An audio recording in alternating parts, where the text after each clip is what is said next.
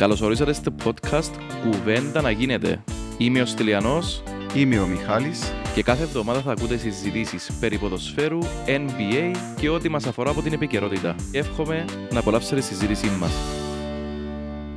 Λοιπόν, Μιχαλοβίτς μου, επιστρέψαμε. Να μου γίνεται. Μπορεί να γίνεται, ρε φίλε. Παλεύκουμε το. Λοιπόν, σήμερα έχουμε δύο εξοχότητες μεγάλους καλεσμένους μαζί μας, τα αδέρφια Ιωάννου. Γιώργος και Κωνσταντίνος. Γεια σας, ρε κοπαίγια μου. Γεια σου, Τηλιανέ μου, γεια σου, Μιχάλη μου. Γεια σας, κοπαίγια. Καλώς ορίσατε, ρε παιδικέ. Να μου γίνεται. Α, χαρά. Κούμπα ρε πυροβολής ο Λόησα. Πυροβόλα, ρε φίλε. Γιατί έχασαμε το πρωτάθλημα. Άμπρα. Γιατί έχασαμε το πρωτάθλημα. Ξεκινούν που είχαμε. Φίλε, εγώ να πω τους και λόγους που πιστεύω γιατί έχασαμε το πρωτάθλημα. Οι δύο λόγοι, οι σοβαροί για μένα που χάσαμε το πρωτάθλημα, φέρνει πίσω την ιστορία. Δηλαδή, το Απόελ τα τελευταία 8 χρόνια, να βάλω και χρονιά του τελευταίου του Ιωβάνοβιτς, πάντα έφερνε παίχτες το Γενάρη που κάνουν τη διαφορά. Αλλά έφερνε 4. Εφέτος δεν έφερε. Έφερε παίχτες που κάνουν τη διαφορά. Έναν έφερε που κάνουν τη διαφορά. Ελήφθηκε τον ο center back που να σου συσταρίσει την άμυνα. Ελήφθηκε τον το δεξί τον back που Πέδρο έκαμε τα 4-5 παιχνίδια του, ώσπου εμπόρε, 36 χρονών άνθρωπος, να σε βοηθήσει, γιατί πια βοήθησε ποντζεμπάκε. Ή που οποιοδήποτε είχαμε, είμαι μέσα στο ρόστιμα να ζω με Ντίκκινς. Anyway, που οποιοδήποτε άλλο παίκτη μπορεί να παίξει, ο Θεοδόρου έπαιζε κάποιες φάσεις και το πιο σημαντικό, έπρεπε να φέρουν και τέταρτη μεταγραφή σε τερφόρ. Ή τουλάχιστον second striker, extreme second striker, κάποιον να βοηθήσει τον Κβιτάρια, γιατί από ό,τι φαίνεται δεν μπορούσε ο Μάγκλητσα. Λόγω τραυματισμών, επειδή εντάξει, ο άνθρωπος είναι από εκεί αρκετόν καιρό. Τόσο ο πρώτος λόγος. Ο δεύτερος λόγος για μένα είναι ότι το πιο κρίσιμο παιχνίδι που είχαμε πολλά τελευταία χρόνια, γιατί παίρναμε το παιχνίδι μέσα στο γάσιπι με την ΑΕΚ, το 2-0, Καρλάο κόφτης, που είχαμε κόφτη, το παιχνίδι μέσα στο γάσιζι, η λόμπαν του Vicente, το πλασεδάκι του Εφρέμ, 0-3, το παιχνίδι του Απόλλωνα, 20.000 κόσμος σχεδόν. Μεταθυκιό τον Τεκαμάρκο που λαλείς. Γίνον το παιχνίδια, τούτον τα παιχνίδια. Έναν έβαλε τον Τεκαμάρκο. Δύο-ένα που νικήσαν κάτι σούτα. Ναι, δύο-ένα. Τούν τα παιχνίδια, ή το 3-0 της ΑΕΛ, μες στο ΓΑΣΥΠΗ, που έπαιζε ο Ορλάντοσα, μες στην ΑΕΛ. Τούν τα παιχνίδια ήταν από ΑΕΛ. Το παιχνίδι μες στο Τσίριο, δεν πήγαμε σαν από ΑΕΛ. Μπήκαμε αν 30 λεπτό δυνατά, αλλά είχαμε αδυναμίες που φανήκασαν στο κρίσιμότερο παιχνίδι της χρονιάς. Τούν τα δυο για μένα δείχνουν τον λόγο που χάσανε το πρωτάθλημα. Γιατί είναι πολύ σημαντικό η ποιότητα των ποδοσφαιριστών. Τούτο πιστεύω. Θεωρείς ότι δεν είχαμε την ποιότητα για ποιο πρωτάθλημα. Δεν έφεραμε την ποιότητα το Γενάρη. Γιατί όποιον και ρωτήσεις, να ρωτήσεις 100 άτομα τώρα, δαμε, ή 95 σου 99, να σου πούσουν ότι το Απόελ ελήφκουνταν του 5-6 θέσεις. Και έφεραμε μια. Γιατί ο Εσέλιγκέ ήταν βασικός που ήρθε. Όχι ρε φίλε. Ο Πέδρο ήρθε για να σου βγάλει 6 μήνες από ό,τι φαίνεται αφού... Και κλάταρε είναι τελευταίος και ο ένα μήνα μπες. Εκλάταρε ο άνθρωπος και ο Σαρφό κάποια φάση ήταν βουρά μόνος του στο γήπεδο. Ναι ρε φίλε, παίζε μόνος του. Παίζε μόνος του, ένιξε βοήθειες. Ο Σόουζα κουράστηκε, έλειπε στο σέτερφο που φάτσισε ο Κβίλη, φάτσισε ο Μάγκλητσα, μπήκε δύο παιχνίδια, βοήθησε, έβαλε τον κόλ του, μετά τραυματίστηκε. Εν είχες κάποιον άλλον να βάλει. Και κατέληξε να παίζεις με ψευτοενιάρι τον Ντε Βισέντη. Γιώργο, μετά μου λάβεις. Φίλε, μεσοαμυντικά ήμασταν άθλοι. Δαμέντο ο λόγος που χάσανε το πρωτάθλημα. Κούμπα ρε και εγώ ρωτώσει. Και τούτον λαόν του οι αριθμοί, ρε φίλε, δεν το λαλώ εγώ. Οι αριθμοί. Είμαστε στη δεύτερη χειρότερη άμυνα, αν εθιέβαζα καλά κάτι που εθιέβαζα. Της εξάδας. Θεωρείς ότι που την εξάδερ είμαστε η χειρότερη άμυνα. Φίλε, και ποιοτικά, ναι. Και ποιοτικά. Ναι. Ανάπτυξε μου το λίγο να καταλάβω. Φίλε, εντάξει, σκέφτομαι τώρα ότι ο καλύτερος σου αμυντικός... Ποιος να σου πω, εντάξει, τέλος πάντων, ο Βινίσιος, ας πούμε, ήταν ο καλύτερος σου αμυντικός. Σκέφτομαι, είναι τα κατάσταση, έφτασες. Ναι. Κατάντια, συγγνώμη, όχι κατάσταση. Κατάντια. Ήταν ο καλύτερος σου αμυντικός ο Βινίσιος. Έκαμε τα τρία χειρότερα παιχνίδια. Ο Καρό, ας πούμε, ήταν τα πιο κρίσιμα παιχνίδια, αλλά ο Καρό, εν Κυπρέος, πρέπει να του στηρίξεις. Ο Σάβιτς, παρόν απόν, είναι Αλήθεια ήταν αγαπητός στην Κερκίδα, λόγω, ξέρεις... Λόγω του στυλ του, ναι, ήταν το παδιλίκι του. Ναι, ο παδισμός. Και εγώ συμπαθούσα τον, αλλά εντάξει, θέλω να είμαι αμυντικό, να μντιαμέ και να μαθαίνουν οι υπόλοιποι γύρω του. Και να εμπνέει εμπιστοσύνη. Να μαθαίνουν οι υπόλοιποι γύρω του πουτζίνων και να είναι ο ηγέτης σου. Εν είχες ηγέτη. Το Γενάρη να συμφωνώ με τον Κωνσταντίνο, ανέφερνες έναν καλύτερο αμυντικό. Λέω, ο Εσέλιγκέ είναι εξελίξιμος, καλός, αρέσκει μου, αλλά τον παίχτη πιάνεις τον το καλοκαίρι για να χτίσεις, για να έχεις παίχτες under 23. Ναι, και να έχεις και σαν asset, ας πούμε. Το Εσέλιγκέ τον πιάνεις το Γενάρη, για ποιες προαθλήμα. Δεν το σωστό. Πιάνεις το πάτσα.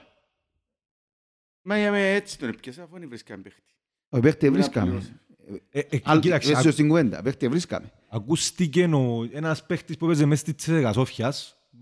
Αν ναι, εκείνος ο Ξαθός. Ο Εστονός. Άθιμο το όνομα του, Μέλτς, κάτι έτσι, ναι. Εκείνος, ας πούμε,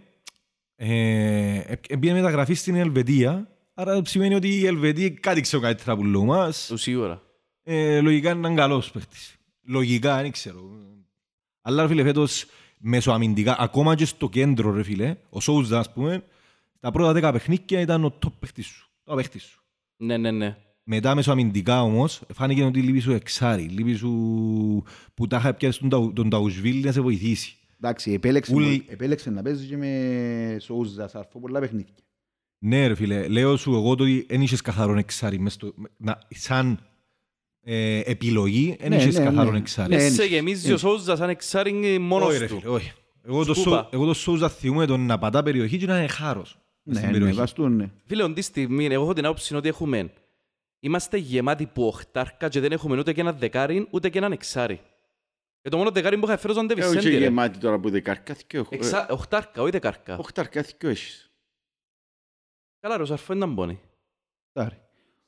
Εξαροχτάρι. Ο Σαρφών είναι εξάρι, ρε παιδιά. Είναι εξάρι που τον αφήνεις μόνον του, ρε φίλε. Είναι εξάρι όπως το ξέρουν εξάρι. Αν το βάλω να το πω deep line playmaker, να το πω ως τσάμε, να το πω πύρλο, να το πω έτσι. Ο τσάμε, δεν το βάλω εξάρι τον Σαρφό. Εντάξει ρε, εν τερκάζει ρε φίλε σε σύστημα με θκιόν μπροστά του που ξέρουν να μαρκάρουν αθλητικούς. Ναι ρε φίλε, τερκάζει απλά το πρόβλημα ποιο είναι μπορεί να τον περιορίσει κάτω από το κέντρο. Αν κάνει receiving the ball που τον άξονα που center back σου να μείνει κάτω από το κέντρο. Αλλά και το θεωρώ έτσι. Αλλά έχεις δίκαιο, είμαστε οχτάρκα, αλλά εξάρριν είχαμε. Και τα πουθένα να κάνω... Ποιο τον Ταουσβίλη. Ποιο που είχαμε. Έφερες το ρε φίλε, έφερες τον Ταουσβίλη για εξάρι. Εν μπορούσε να παίξει ρε κουμπάρε. Όταν ήρθε, μπορούσε να παίξει, απλά όλο είναι τραυματίας λαλούς. Ήταν μια επιλογή ρε φίλε. Ρε φίλε, δεν μπορούσε να παίξει ρε φίλε, ήταν παίχτες για πορε φίλε. Φίλε, όταν ήρθε λαλούσαμε ότι να μας βοηθήσει πάρα πολλά. Σωστό. Αν με ρωτάς. Γιατί θεωρούν έναν πασί στο μάτσι στην απεζιστή Ανόρθωση. Ρε φίλε, τα αθλητικά του χαρακτηριστικά μες στην Ανόρθωση. Εγώ δεν να τα εξηγάσω. Γιατί νότρος παίζω και σπάγια. Εγώ δεν ξέρω. Εγώ είδα έναν του Ασβίλη να σβήνει τον Αλταμάρι. Δεν να σβήνει τον Αλταμάρι. Μέσα στο 0-0 που μας έβαλε το που μας έκανα στο 0 έναν μπαφάλ από τη μέση. Έπαιζε το μάτι του Μάρ. Παιχνίδια που εξευτέλισε τον όμως ο Αλτάμαρ. Θυμούμε ένα συγκεκριμένο παιχνίδι. Εγώ θα διαφωνήσω από τον κύριο που ήρθε ο Τιμούρ στην Ανόρθωση. Φέτος έκαναμε τους πάνω από δύο φάσεις μόνο φέτος. Ναι, μόνο φέτος. Μόνο φέτος τους έκαναμε πάνω από δύο με τρεις φάσεις. Ναι. Θυμάσαι τα πέρσινα που ήταν 0-0 και δεν μπορούσαν να... Δεν μπορούσαμε... Εκαρώσαν την μάπα εξών περιοχή και δεν μπορούσαν να βγάλουμε το shoot. Παίζαμε 10 παίχτες και μπορούσαν να βγάλουμε. Επειδή πλάνο επιθετικό δεν είχαμε. Είναι τρώαμε γκολ εύκολα όπως φέτος, αλλά πλέον επιθετικό δεν είχαμε τις προηγούμενες χρονιές. Πέρσι τρώαμε, εντάξει, πέρσι ήταν... Εντάξει, τούτη χρονιά ήταν... Όχι εννοώ, η χρονιά που ήταν εκτός εξάδας. Ναι, εντάξει, ήταν καταστροφή. Ποιο είναι να συζητούμε. Τώρα ρε κοπέγια, μ' ακούτε να δείτε. Έφυγεν, πορτάρις Μιχαήλ, άμυνα, κεντρική αμυντική, Σάβιτς, Βινίσιους, Σαντός, κέντρον έφυγεν ο Ντεβί, δεξής μπακ ο Πέδρο έφυγεν. Έφυγαν ο Λουντέμο μες στο κέντρο και έφυγαν και ο Νατέλ που τα άκρα. Σχόλιο για τούτους που έφυγαν. Περίμενε στείλα. Περίμενε γιατί θα με έχουμε και το εξής θέμα. Θέλουμε να φύγουν και μπορούμε να σκιώξουμε. Γιατί τούτοι παίχτες είναι και βασικά υπάρχουν μέσα στα Απόελ. Μιλώ για ο Κρυασβίλη, μιλώ για Ντανίλο και μιλώ για Τσεπάκα. Και Σκουφέτ. Και Ταουσβίλη. 5 που είναι τώρα που προσπαθούμε να λύσουμε συμβολία. Προσπαθούν τον Ταουσβίλ. Έτσι ακούγεται, ναι, ότι να φύγουν όλοι. Όχι, νομίζω ότι ο Ταουσβίλ είναι να μείνει. Να μείνει, λαλήσε. Ο Τσεμπάκεν να μείνει. Ο Τσεμπάκεν να μείνει. Ναι, λαλούσε να μείνει. Α, πρέπει να έχεις λεφτά. Εγώ να ρωτήσω ένα πράγμα. Πέρσι, μόλις τελειώσει η χρονιά, τον καλά ήθελα τον μες στο Απόελ. Πέρσι, δηλαδή έτσι καιρόν πέρσι, όχι. Ποιος τον ήθελε? Κανένας. Εγώ θεωρώ ότι τον καλά, ρε φίλε, ακόμα έτσι τώρα που παίξαν κάποια παιχνίδια και είναι αξιόπιστος παίχτης να στρέχτης πάνω του, διότι αφού συνέχεια τραυματίας. Ναι, αλλά φέτος, φέτος που τελειώνει η χρονιά, θέλετε τον καλά μες στο Απόελ? Όχι. Φέτος θέλω τον εγώ, εννοείται. Πριν ξεκινήσει η ερώτηση που κάνει ο Γιώργος, να ρωτήσω ένα πράγμα. Επειδή να μιλήσω για τους τραυματισμούς, να καταλήξω να μιλήσω για τραυματισμούς και Ντανίλη και ποτέ. Αλλά να ρωτήσω ένα πράγμα. Ούλους σας και όσοι μας ακούν, πιστεύετε κάνει προετοιμασία? Τι εννοείς, μιλάς για πέρσι? Ναι, το καλοκαίρι. Εκ των πραγμάτων, με βάση την εικόνα που μας δείχνει η ομάδα, φάνηκε μου η ομάδα να είναι τελώς απροπονητή. Οκ, για τους τραυματισμούς, τους μυϊκούς, ας τους κάλουμε που το τραπέζι για υποτιθέμενη αξιολόγηση του κάθε παίκτη.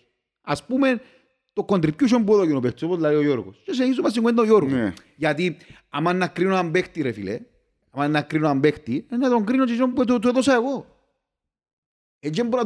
Εν τον καλά όμως είσαι το κορμί του παίχτη που είναι αγύμναστος, ρε φίλε, δεν έχει τραυματισμούς. Ναι, είναι αθλητικός παίχτης, είναι αλήθεια αυτό. Μόνο έχει ταχύτητα. Και τώρα με τον Σοφρώνη που πρέπει όντως, δεν μπορεί να παίρνει και λαόλα όπως παίρνει ο προπονητής, έχει ακόμα παραπάνω τραυματισμούς. Πας στο τέμπο και πας στο ρυθμό της προπονητής, λογικά να έχει τραυματισμούς. Και πας στον τρόπο που παίζεις, παίζεις με ψηλό τέμπο. Αλλά φέτος τον καλά νομίζω ήταν ο key player του Σοφρώνικο φέτος. Επιθετικά ναι, συμφωνώ. Επειδή ήταν ο παίχτης που πρέσαρε καλύτερα από όλους, εν πας στο πρέσινγκ τον πιάνει κανένας μες στο Απόελ, ειλικρινά. Πανέξυπνος, παίζει έξυπνος. Αν θυμηθείς τα παιχνίδια και με Ομόνοια, λόγω του τον καλά που μπήκαν τρία γκολ νομίζω. Έχει ζήγιο. Έχει πας στο πρέσινγκ του φοβερός τον καλά. Λέω ότι σε φάση δύναμης, ο αμυντικός θα τον κάνει... Και πολλό βουρά πίσω να μαρκάρει. Ναι, έχει φορές που ήταν... Βέβαια, σου πω εγώ ένα πράγμα. Αν το Απόλλων θέλει να πάει, κάνει το επόμενο βήμα, πρέπει να φέρει, αφήγουν το Σοφρόνι να φέρει παίχτες, οι οποίοι τουλάχιστον που περιμένω να μου φέρει ο Σοφρόνις, είναι παίχτες οι οποίοι να έχουν το στύπο, ας πούμε, η Λίβερπουλ, ρε φίλε. Δεν ξέρω να είσαι σε έτσι επίπεδο, ενώ να μπορείς να παίζεις και μπροστά, να βουράς και πίσω. Αυτή τη στιγμή το Απόλλων, ας πούμε, έχεις τον Νατέλ, είναι βουράν πίσω. Έχεις τον Καρά, είναι βουρά πίσω. Έχεις τον Σαρφό που είναι καθαρόν εξάρι. Και έχεις άχρηστος αμυντικούς. Εάν του χρόνου δεν ενισχυθείς και μπροστά από την άμυνα, να φάεις λίγο τραγκόλ, αλλά πάλι να φάεις καμπός. Ο τρόπος που παίζεις ο Φρόνης, θέλεις παίχτες, γι' αυτό τον καλά μπορεί να μ' αρέσει και επιθετικά, αλλά αμυντικά και αρέσει και μου. Αν θέλει να κάνεις τη διαφορά του χρόνου, πρέπει να φέρεις και παίχτες που ξέρουν να μαρκάρουν. Γιατί ρε Μιχάλη, πόσες φάσεις μας ευκάλλασαι? Στατιστικά. Πόσες φάσεις μας ευκάλλασαι οι ομάδες? Δεν μας ευκάλλαν πολλές φάσεις. Ένα λεπτό ρε παιδιά. Γιατί οι αριθμοί... Ρε φίλε, είναι έτσι όπως το θωρείς όμως. Να σου πω ένα παράδειγμα στο μάτσι με μπαφ. Το λοιπόν, ευκένα σου με ενδιάμεσα το χώρο. Αντίστοιχα παιχνίδια που το φάσεις με μπαφ. Που τρία τώρα σαν μηδέ. Έφαν γκολ. Όχι, έπρεπε να παίξεις σε τσιαμέ, όχι ρε φίλε. Τσιαμέ, ξαναπάτε εγώ ότι μου ήλουν το Σοφρόνη και ευθύνει ο Σοφρόνης για το μάτσο με μπάφο. Ακούσω, θέλω να ακούσω. Να σου πω ξεκάθαρα. Εφόσον θεωρείς η ομάδα είχε πτωτική πορεία και παίζεις με μια ομάδα που έχει φρέσκα ποθηκή όπως την Πάφο που ας σε κόψεις την αντεπίθεση να σε διαλύσει και δεν γράμμας πολλά παιχνίδια έτσι η Πάφος, έπρεπε να παίξεις με πιο κοντά τις γραμμές και να παίζεις για το 1-0 επιφυλακτικά και δίσκαρε τα τελευταία λεπτά. Προλάβε. Αφού που το 2,50 φάμε γκολ που χρειάζεται να κάνεις κάτι σεμινάριο του αμυντικού τούτο. Ότι μέσα στο κέντρο της άμυνας σου, μέσα στη μικρή περιοχή, δεν μπορείς να φύγεις κανένα να πηδήσεις. Πρόλαβε να κρίνω το Σοφρώνη. Ας σου πω άλλον παιχνίδι. Εγώ το Σοφρώνη κατάλαβα ότι Σοφρώνης αρέσει και ο καλός προπονητής. Παίζει ωραίο ποδόσφαιρο, απολαμβάνεις τον τρόπο που παίζει, το επιθετικά. Στην άμυνα είμαστε λίγο έτσι... Παναήρε ρε κομπαρέντα. Καρδιοχτυπούμε, αλλά μπροστά, εγώ την ημέρα που κατάλαβα ότι ο Σοφρώνης είναι λίγο έτσι... Ήταν το παιχνίδι με μπάφων, μόλις Βάλαμε το 1-0, στο γάσι πι, μιλώ εγώ. 1-0, και σοφαρίζει μας η Πάφος. Μόλις βάλουμε τον γκολ, κάνει μας η Πάφος 3-4 φάσεις. Που είναι εμάς... Ναι, για 12 λεπτά, ναι, μόλις έβαλε τον Βαλαγάρι μέσα. Μπορεί να μην έπρασε... Μιλάζει το παιχνίδι που σου φέραμε 2-1. Ναι, στο τελευταίο λεπτό. Και αμέ κατάλαβα ότι δεν μπορεί. Ο Σοφρώνης πάει στην άμυνα, αν δεν έχει... Εγώ, έναν άνθρωπο δίπλα του, βοηθόν προπονητή, που το τούτο του είναι τα τακτικά, να είναι top, δεν μπορεί. Εγώ συμφωνώ απόλυτα μαζί σου και τον έδειξε το... Έχουμε αρκετό δείγμα χρόνο για το Σοφρόνη και να πω το πράγμα. Είναι πολλά καλός επιθετικά, αλλά δεν μπορεί να παίξει λίγο... Να το πω και σκοπιμότητα, ρε φίλε. Εν ξέρει να πίσω να στήσει λίγο την ομάδα... να πιάνει αποτελέσματα, δεν ήξερε. Εγώ πιστεύω και ήρθα μου παραδείγματα τα οποία να μου δείξει ο Σοφρόνης πρέπει να κρατήσει βίσκορ. Αφού πάντα γενιάν του. Ωραία φίλε, με μπάφον ήταν ένα 0. Μόνο με μπάφο. Και με την ΑΕΚ. Γιατί με την ΑΕΚ ήταν φάση μας έκαμε η ΑΕΚ. Μην τι θέλεις πολλές για να φάεις, αφού θεωρείς ότι οι παίκτες σου γέρει μια ρε φίλε. Ναι ρε φίλε. Έκαμε μας ρε ψήλε, μα έχασαν και φάση μόνοι τους. Ναι, στο 0-0. Είναι άλλο στο 0-0. Ένα λεπτό ρε παιδιά, γιατί είδαμε, αν χρειάζεται, αν θα φέρω αμυντικό αύριο, που να τον υπογράψω, ή τους 4 που έφερα, χρειάζεται να σου εξηγήσω πώς να μαρκάρω στα κόρνερ, να σου κάτσω 11 παίχτες πίσω για τον Μιχάλη, 11. Θα κάνω συντήρηση δυνάμεων, συντήρηση αποτελέσματος, να καλύψω τον κενός χώρους κλπ. Αν μου κάνουν κόρνερ και το αριστερό τους μπακ, που δεν είναι καν ο κεφαλοσφαιριστής τους, χτυπάμε στην καρδιά της άμυνας μου, να τα βράσω όλα τα πτυχία του προπονητών που έρχονται. Έφαθιω ή δεν έφαθιω γκολ. Παρομοιότυπα. Πότε ρε. Μες στην καρκιά πήσε μόνος στο Βινίσιος έμεινε... Από ευκάλεν τη σέντρα ο Εγγλέζου ρε. Αμιλούμε για ο κόρνερ στο 1-1. Στο χάσι πια τελευταία στα Βινίθια που συνάφερε. Που πρέπει να μείνουν πίσω. Και λέω σαν. Εντάξει, γίνει το μάτσο ρε φίλε. Πώς γίνεται ρε φίλε τώρα, εσύ αμυντικός του Απόελ και να σου πιάμε στην καρκιά της περιοχής πάνω από όλους. Και να σε αρέσει μισόν κορμήν ο αμυντικός της ΑΕΚ και να σκοράρει. Μπράβο ρε φίλε. Σημαίνει και τους 11 τους βάλω πίσω, πάνε ο Φάβετς. Ναι, για μένα και είναι αυτή η προπονητή ρε φίλε. Φίλε, φέτος ευλάψαν μας τα ατομικά λάθη πολλά. Και ευλάψαν πάνω πουλά και την εικόνα τους Σοφρώνη, διότι έναν μήνα πριν λήξει ο πράθλημα, λέτε μας τον ούλιο Σοφρώνης είναι η κορυφή, εμπέζεται, είναι έτσι προπονητή. Που τον Τζερόμπο έφκεψαν τα σοβαρά τα ατομικά λάθη, πας στα κρίσιμα μάτς παίζει το Απόελ που το Σεπτέμβρη. Στα κρισιμότερα τα τελευταία θέλω να πω, εντάξει, εψιλοπροδώσαν τον οι παίχτες με τα ατομικά τους τα λάθη. Τώρα, για μένα έχει εξήγηση τούτον. Έχει εξήγηση διότι οι παίχτες δεν έπαιξαν ποτέ σε έτσι επίπεδο. Δεν μπορώ να πω εγώ του Βινίσιους τώρα, έπαιξε ξανά από ελ ο Βινίσιους. Έπαιξε σε ομάδαν όπως το Απόελ. Δεν μου πείτε έφερες βάρος τώρα, δεν μου κάνει έφερες βάρος. Πού ήταν, Φεχερβάρ που ήταν. Ναι. Φεχερβάρ είναι διαφορετική, εντάξει, οκ. Λοιπόν, αλλά ρε φίλε, δεν έπαιξα σε τις ομάδες του, ο Καρό που έπαιξε ρε φίλε. Ο Σαμπάλα που έπαιξε δηλαδή. Ο Πέτρο έπαιξε ένα Απόλλωνα, μια ζωή χαρνάντο. Έλειψε μας η προσωπικότητα πίσω. Καλά, ο Απόλλωνας δεν τα παίχτησε η προσωπικότητα ρε φίλε. Ρομπέρς ρε φίλε. Μόνον Τζίνος ρε φίλε. Μόνον Τζίνος, σοβαρό να έχεις έναν παίχταραν αμυντικό, ειδικά πας στην άμυνα. Γιατί ρε παιδιά, είναι η προσωπικότητα του Απόλλωνα που πιάνει το πρωτάθλημα. Όχι ρε, εδώ καμέν τούτο με τα λάθη μας όλοι. Τι το παιχνίδι μες στο Τσίριο, είπα ποιες προάθλια μετά από πόσα χρόνια, δεν ξέρω, 19-20 είναι άθιμο που είχε να πιω από όλωνας. Παίζουν το παιχνίδι μες στο Τσίριο και έρχεται έναν Απόελ, ρε φίλε, με 5 σίγουρα απουσίες, άθιμο τώρα ακριβώς. Και 5 απουσίες και τα πρώτα 20 λεπτά είναι παντής και παίζεις Απόελ, δόξα κατοκοπιάς. Έκαμε στους 5 τελικές και θέλαν προάθλημα. Και έρχεται γίνεις και δεν το πράγμα. Τρώει εύκολο γκολ. Τρώεις τον γκολάρα του πίτα. Και τελειώνει το παιχνίδι για μένα. Ακούτε, δείτε. Τούτον είναι προσωπικότητα. Τούτον είναι δεδομένο ότι... Ναι, λέω ότι είχαν προσωπικότητα ρε φίλε. Που ο προπονητής τους εφάνηκε ότι εντζήνως η μεγάλη προσωπικότητα από Λόνα. Σίγουρα, συμφωνώ. Συμφωνώ, πολλά καλός. Φίλε, και ο προπονητής εγώ κριτικάρα τον πάρα πολλά για τα πράγματα που λένε. Δηλαδή, επουλούσες τους παίχτες του ρε φίλε tough love, δηλαδή σκληρή αγάπη. Ελαλούσαν τους ακριβώς που είναι το πρόβλημα. Ευκένεν και λάλεν τους έκαμετε τούν τα λάθη. Του τα δείχνουν ότι είσαστε loser. Ελάλεν τα με τρόπο τα παράδειγες στις δημοσιογραφικές. Και τελικά ευκήκαν του διότι έφερναν τους πρώτων ευθυνών τους. Κοινό που θέλω άλλο να πω, ενώ ότι στην αρχή μετά που ετεκίσαν το πράθλημα, λέω και εγώ, μπράβο του, δίκαια το πιέν απ' όλα. Και μάλλον δίκαια το πιέν. Δίκαιο πια. Δεδομένων και το δίκαιο. Δίκαιο πια. Καθούμε και σκέφτομαι και λέω και εγώ, ρε, ναι ρε κουμπάρε, αλλά παίζε και το μάτσο με την Ανόρθωση, που ήρθε 2-2, χάσαν το πέναρτι την Ανόρθωση στο τέλος. Ναι. Ήρθε το μάτσο με τα Απόελ, έπαιζε στους μονότερμαν τον πρωταθλητή, ας πούμε, μες στην έδρα του και γύρισε η γη ανάποδα και πέσαμε που τη γίνει στον ουρανό, ας πούμε, και νίκησε ο Απόλλωνας. Και εγώ ρε κουμπάρε, δηλαδή, το πρόθυμα είναι, και αν το εδώ κάμεν τους το... Δεν είμαι αισιόρος, δεν έφυγα απόψη ακόμα. Εγώ πιστεύω ότι το πράσινο αξίζει τους 100%. Ενώ από τη στιγμή που ήταν, πήγαμε στα γκρουπ και είχαν τόσους βαθμούς, δεν θυμώ τους βαθμούς διαφορά.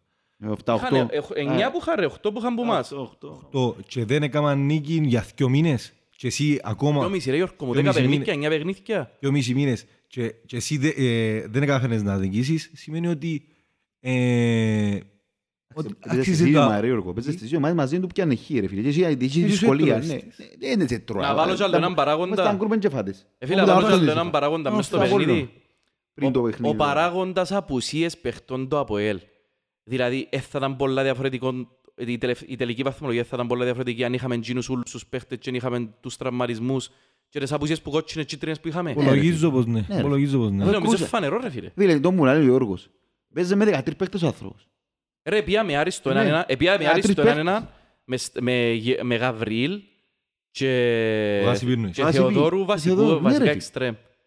Ον τον καλά έπαιξε, όσα μάτια έπαιξε τραυματίας στα τελευταία μάτια. Άχι του χρόνου ρε φίλε, και πέν κάρτερα τον καλό να σου παίξει χωρίς ρε φίλε. Ναι ρε Μιχάλη, τώρα συζητούμε για όλους τους παίχτες. Ο Κβιλιτάγια καταρχήν έχασε τα μισά μάτια που τα 12 που είχαν να παίξουμε. Έκρουσε ρε φίλε. Ο Κρυασβίλη ρε φίλε αρρώσταν. Αχριστός. Αρρώσταν, τάχα. Λοιπόν, φίλε, ο Κρυασβίλη μες στο εγκότσινο πανί για το podcast. Έρεξε κύματα η σχέση μας, τώρα είμαστε... Πας το εξευράσαμε, τον δεν το θέλουμε πιο. Λοιπόν, έτσι ο Μάγκλητσα ρε φίλε έπαιζε δυο, έκαθε τον έναν... Έρχεσαι τα λόγια μου δηλαδή. Ναι, οι τραυματισμοί έπαιξαν ρόλο. Όχι, το πρώτο πράγμα που είναι αρχή. Οι παίχτες, του Γενάρη. Ας τους πιάσω, ας τους αριθμίσω τους παίχτες που φεράμε το Γενάρη και το contribution που δώκασαν. Που είναι η τελευταία χρονιά του Γιωβάνοβιτς. Γιατί η πρώτη τελευταία χρονιά έφερε μας το Σόουζα, να μου φέρνει το Σόουζα Ολυμπιακό, δεν έφερε παίχτες. Που είναι η τελευταία χρονιά του Γιωβάνοβιτς, Μπέκμαν, Μπιτών, 6 γκόλων Μπιτών, βάλαν το μέσα στο... Ναι, που είχα στον 6 πόντους πίσω από Ανόρθωση, πριν να πέφτει. Βάλαν το μέσα στο Αντώης Παδόπουλος το 2-0, οι στράτες επόμενες χρονιές έπιεσαι... Είχες λεφτά που την Ευρώπη και ψούμνιζες το καλό, τα Χριστούγεννα, αλλά δεν μπορείς να ψούμνιζες τους παίχτες.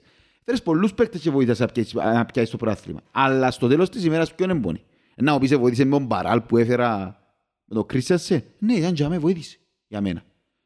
Παρά να μένεις κορμιά ρε φίλε, καλύτερα ήταν κορμίνας πριν και στέσεις λεφτά. Και ο Κάνιας ήρθε, εδώ και δύναμη για μένα. Και έρχεσαι στα λόγια μου και λέω σου ότι που τη στιγμή που τις τρεις μεταγραφές, για μένα ο Πέδρο φιλότιμος, πολλά καλός, δεν μπορώ να τον κρίνω. Φίλε, έπαιξε ο Πέδρο, δεν μπορώ να πω. Άμα δεν μπορούσε ο άνθρωπος να... Άμα ήμουν και εγώ στον πάγκο ρε φίλε, και γύριζε και θεωρούσαν ότι δεν μπορούν να κάνω. Αχώνομουν εγώ που θέλουν την κερκίδα την ομάδα, ότι επόμενη επιλογή είναι ο Τζεμπάκη. Ναι ρε φίλε. Για μένα και αμέ χάθηκε το πράθυμα ρε φίλε. Για μένα και αμέ. Το που θέλω να πω εγώ είναι ότι του χρόνου κότσινο μπανίνο Κρυασβίλη, κότσινο μπανίνο Τσεμπάκ, δεδομένα. Ντανίλο. Εν μπορούμε να στολούμε. Ντανίλο έχει πολλούς. Εν μπορούμε κανένας από ελίστας. Εν νομίζω να είσαι από ελίστα που να πει «Α, θέλω να μην...» Να σου ζώκουμε άλλο ένα chance. Αλλά με τα οικονομικά μας δεδομένα, από ό,τι φαίνεται, ότι θα είναι και του χρόνου. Και πέντε ρε. Πιο σίγουρα. Ο Τσεμπάκ, ας πούμε, πιστεύω, τρεις, sorry, Ταουσβίλ και ο Κρυασβίλη. Γιατί λόγω των οικονομικών, δεν μπορείς να κάνεις. Υπολογίζω, μα αύριο μπορεί να... Τους ανέφερουν καμιά ομάδα να τους...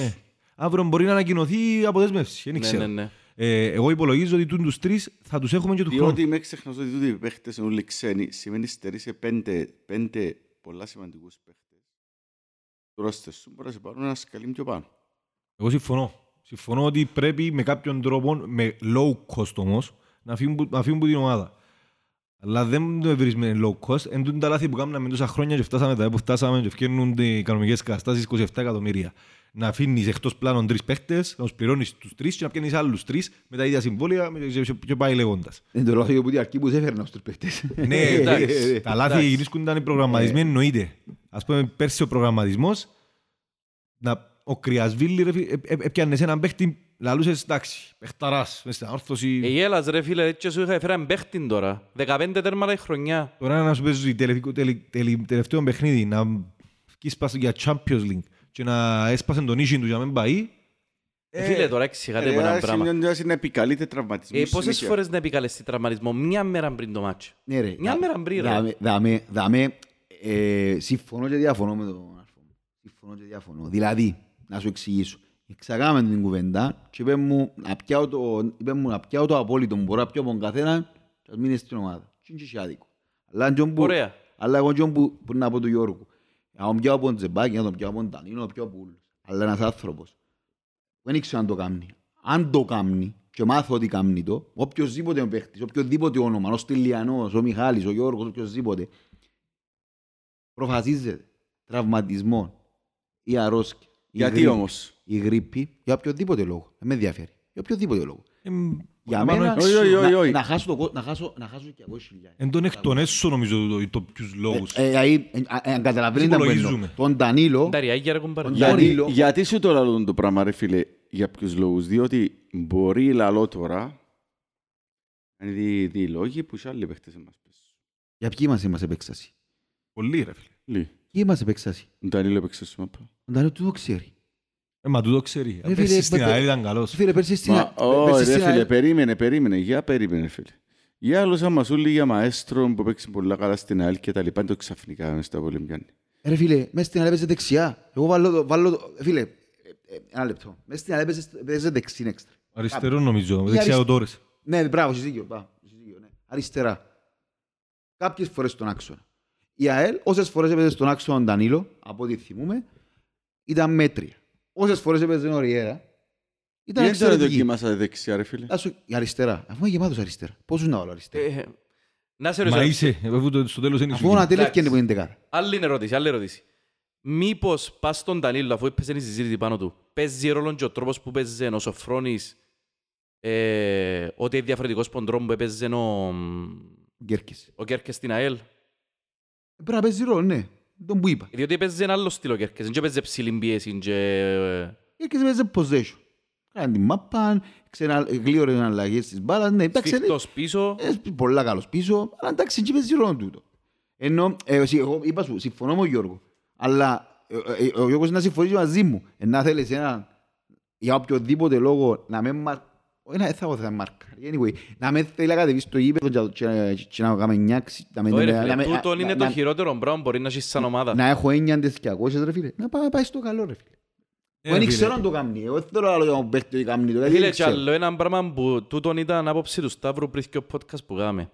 Κάμνουν κακόνι στους υπόλοιπους παίχτες να ζεις έτσι παίχτες μες στην ομάδα. Συμφωνώ. Διότι να πούν και οι άλλοι ρε κουμπάρε, γιατί εγώ να παίζω και τόσο να πιάνει 300 και να μου κάθεται για το παραμικρό. Σωστό. Ειδικά για έναν παίχτη που είναι 30 χρονών και έφερες τον για να είναι ηγέτης μες στα πόλη. Και έφερες τον για να είναι στοιχειός παίχτης. Έφερες τον για να κάνει διαφορά. Έφερες τον Θεοδόρου για να παίζει 18. Κοινων έφερες τον Νοήμορο για να είναι βασικός. Για να κάνει τη διαφορά όπως το είπες. Τούτοι παίχτες κάνουν κακόν. Και εγώ θα με συμφωνώ με ψηλό. Να εσβράσω 400 που του δύο. 400 δεν ξέρω πόσο δύο. Να τες βράσω. Παρά να έχω έτσι καρκίνωμα μες στα πόλη. Ναι, αλλά τους υπόλοιπους, εγώ θέλω να φύγω. Ο Τσεμπάκ ρε φίλε φιλότιμος αλλά είναι παίχτης. Άντε πες εδώ και στο άλλο ένα chance για δεύτερον. Ρε φίλε για δεύτερον, τώρα τη στιγμή με τα δεδομένα που λαλούμε. Τα δεδομένα που λαλούμε, ναι. Τα δεδομένα που λαλούμε έχουμε, υπολογίζω εγώ ότι μες στο νου μου γύρω που γράφονται και ακούω ότι φεύγει σκουφέτ, έρχεται άλλος πορτάρις, ακούγεται Μπέλετς, δεν ξέρω. Και φεύγει Ντανίλο. Είναι αναβάθμιση ρε φίλε Μπέλετς πως. Εννοείται.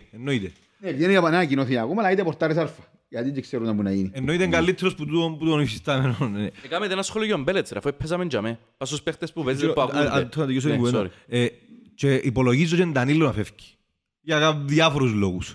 Ότι υπολογίζω να φύγει πιο εύκολα τον Ντανίλο. Λόγω και τον μάνατζερ, συνεργάζεσαι με τα Σίλβα, ξέρω εγώ. Α, δικός του. Ναι.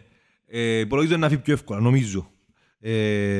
Άρα, αυτή τη στιγμή που μιλούμε, έχεις δύο ή τρεις θέσεις κενές. Άρα, και θέλεις και ο σέντερμπακ, ένα δεξιμπακ. Είναι πως άλλο ρε φίλε, πρέπει να φύγουν και πέντε για να στήσεις ομάδα. Όχι ρε Μιχάλη, εντάξει, ακούτε να δείτε. Όχι, αφού έτσι είναι τα πράγματα. Να σου πω που το στηρίζω. Τώρα, εγώ θέλω να φύγουν και πέντε. Θέλω κανέναν πως πέντε. Τώρα φέραμε έναν εξάρι, τον ένταλος το είπαν και όπου την Ελλάδα. Είναι εξάρι.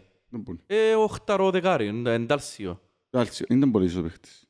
Κοιτάξτε, είναι από βίντεο που τον είδαμε. Εγώ, ένα παιχνίδι που είδαμε ο Παναθηναϊκός, που παίζει ο Παναθηναϊκός με Ιωνικός. Είδες ολοκληρό μάτς. Ναι. Έκαμε Τζίνος και Αλώνας, ο Άουσμαν, τη διαφορά. Φίλε, δεν θέλεις οχτάρο δεκάρι, είναι δεκάρι που θέλεις. Έκαμε τη διαφορά μες στον Ιωνικό. Οχτάρι έχεις. Κοίταξε, τα τελευταία παιχνίδια του, και πάνε και πάνε στην κουβέντα με Μπέλετς, τα τελευταία παιχνίδια του, ο Σοφρώνης άλλαξε το σύστημα του. Έπαιζε 4-3-3. Έπαιζε σκούπα, που είχαμε το podcast ότι ήταν καλή επιλογή να το δοκιμάσει. Απλά τον Σόουζα. Αλλά δοκιμάσαν τον Τζιρόν που ήταν κρουσμένος. Ναι ρε φίλε, είχε τα παίξει ο Σόουζα. Είχε τα παίξει, ναι. Ήρθε και από την Κίνα χωρίς προετοιμασία, χωρίς σίγουρα. Επίσης για τον Σόουζα, είναι το στυλ του παίχτη ο οποίος θα σου παίξει και 3 μήνες συνεχόμενους καλά και θα κάτσει 2 μήνες. Εθάν καλά. Να παίζει, αλλά θα παίζει. Απλά είχε να κάνει την τζιγιάν του ρε φίλε μέσα του Γενάρη και στο τέλος ο Σόουζα. Ήταν λογικό. Όπως το θέμα ήταν ότι δεν είχε βοήθειες ο Σόουζα ρε φίλε, είχε ψηλόκρουση. Ναι, σωστό. Μεγάλο, όχι βοήθειες είχε, γιατί δεν είχε βοήθειες. Δεν είχε βοήθειες. Δεν είχε αλλαγή ρε φίλε, αλλά βοήθειες μη είχε ρε φίλε. Και ο Σατσάς ανεβάσε απόδοση και ο Σαρφό ανεβάσε απόδοση. Τώρα μιλούμε για έναν παίχτη που παίζει ήδη 10 αγωνιστικές μες στην Κίνα. Ήταν την πόβος που πάθαν τη χρονιά που πάθαν ο Ζαχή την πρώτη του χρονιά. Που είχε 15 αγωνιστικές μες συνοργία. Ακούνται για 4 παίχτες. Ξεκινήσα για τον Μπέλετς, θέλω ένα σχόλιο μπουλούς σας για τον Μπέλετς. Πολλά καλή επιλογή. Ξέρουμε τον. Με αρέσκει μου, έχει ένα πρόβλημα με τα πάστα. Με τα πόθηκια νομίζω, αποθυμούμε. Αλλά εντάξει ρε φίλε, πορτάρας. Τι λέμε μου. Με τα σίγια, ναι. Ούτε σκέψη δεύτερη, αν μπορεί να έρθει. Μιχαλοβίτς. Ρε, νομίζω ότι ο Γιώργος που έφυγε ποιος είναι ο τελευταίος μας καλός πριν τον Μπέλετς. Όχι ρε, προς Θεού. Πριν τον Μπέλετς. Πριν τον Μπέλετς, ποιος είναι ο τελευταίος μας καλός πριν. Πριν τον Μπέλετς ήταν ο τούτος. Βάτερμαν. Ρε φίλε, δεν ξέρω αν είναι επίπεδο του Βάτερμαν, νομίζω είναι τσιπανό, αλλά... Αξίζει ο ένας είχε τα καλά του, ο άλλος είχε τα κακά του. Πολλά καλός. Να την επαναδιατυπώσω την ερώτηση. Μες στο προάθλημα μας είχε 3 σούπερ τερματοφυλάκες. Λόρια, Γιοβάνοβιτς και Φαμπιάνο. Ο Βαν Άλβες. Και Βάνα ρε φίλε, και Βαν Άλβες. Κι αν είναι τους, εγκαλύτερος, εσχυρότερος. Same level. Νομίζω εγώ ρε φίλε. Νομίζω ο Φαμπιάνο εγκαλύτερος του. Θα μένω σε μιας ηλικίας όμως πλέον. Δεν ηλικίας είναι ρε. Πώς είναι. Δεν ξέρω. 35 ρε. Είναι οι πορτάρες παίζουν στα 40 του. Αξίζει ο Λόρια 38. Είναι και παίζει ρόλο του. Είναι σούπερ πορτάρες πλέον ο Λόρια, να με λαλούμε τώρα. Φίλε, με εμάς νομίζω ότι από τους περσούς τους πορτάρες, εγώ θεωρώ ότι ο πορτάρες του Απόλλωνα και ο κύριος του Άρη εξεχωρίσει. Σωστό. Ο πορτάρες του Απόλλωνα για μένα εδώ και στο πράθυνο. Και ο Φαπιάνο το κύπελλο. Ο Φαπιάνο το κύπελλο. Όχι, το Απόλλωνα είναι ο Ιωάννης που σου έγινε το πράθυνο τελικά ρε φίλε. Είναι οι άλλες ομάδες που το δοκασύνουν. Όχι, εγώ διαφωνώ ρε φίλε. Και εγώ διαφωνώ, νομίζω ότι είναι ο κύριος λόγος που κάνει το πρωτάθλημα και δεύτερος είναι ο προπονητής ο Ρομπέρς. Έφερε 32 αγωνιστικές. 32 αγωνιστικές. Τερμάτισε πρώτος. Με διαφορά 5-6 πόντους.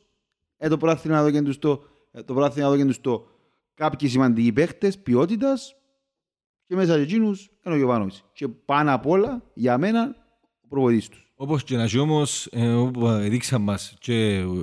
τα τελευταία 2 χρόνια και το Απόελ τα τελευταία 8 χρόνια που είναι μραθήματα, ότι ο πορτάρης... Το αλφα και το μέγα. Ναι, μπορεί και να σου πιέζει και πρωτάθλια, μπορεί να σου πιέζει και κύριο. Ρε πέκκια μου. Αλλά μιλούμε για έναν πορτάρι που έτσι βασικός στον Δεκέμβρη μες στην πρώτη κατηγορία της Ιταλίας. Εγώ νομίζω ότι ίσως να είναι και καλύτερος τους και μπορεί να είναι και εξέλιξη μποντζορών που φύγε για να παίζει και που παίζει. Πώς είναι τώρα, 33 Μπέλετς. 31. Ναι, 32. Έχει άλλο μια τριετία. Φίλε, εγώ νομίζω ότι φέρνουν πορτάρι πολλά ψηλό επίπεδο που μπορεί άνετα να τους συναγωνιστούν τους πιο. Όχι, δεν ξέρω ρε φίλε, δεν είμαστε. Εφήμες, από τη λαλούς είναι ότι είμαστε κοντά, αλλά εντάξει. Κερδίζεις 2 πράγματα από τον Μπέλετς. Κερδίζεις την εμπειρία σε έναν υψηλό επίπεδο όπως είναι το Ιταλικό, που είναι η μάνα των τερματοφυλάκων. Ναι ρε φίλε. Πρώτον. Δεύτερον, πολλά σημαντικό, κερδίζεις την εμπιστοσύνη που του έχεις γιατί ξέρεις ποιος είναι.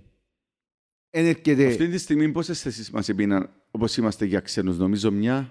Όπως είμαστε. Ρε Μιχαλεφία, Σάβιτς, Βινίσιος. Ντέβι έφυγε, Πέτρο έφυγε, Λουντέμου έφυγε, Νατέλ έφυγε. Κάτι έτσι. Για ξένο, θεωρείται ξένο Τσινός. Γιώσον Πέλετς. Ναι. Αμέρτης ο Μπέλετς νομίζω μια θέση μας. Είναι κοινωτικούς ξένους, εν τούμπο εννοεί. Τα έφυγε Σάβιτς, Βινίσιος. Έχουμε δύο θέσεις να πληρώσουμε. Έφυγε Πέτρο, τρεις. Λουντέμου, Ντέβι. Εντάξει, ο Λουντέμου πέσει.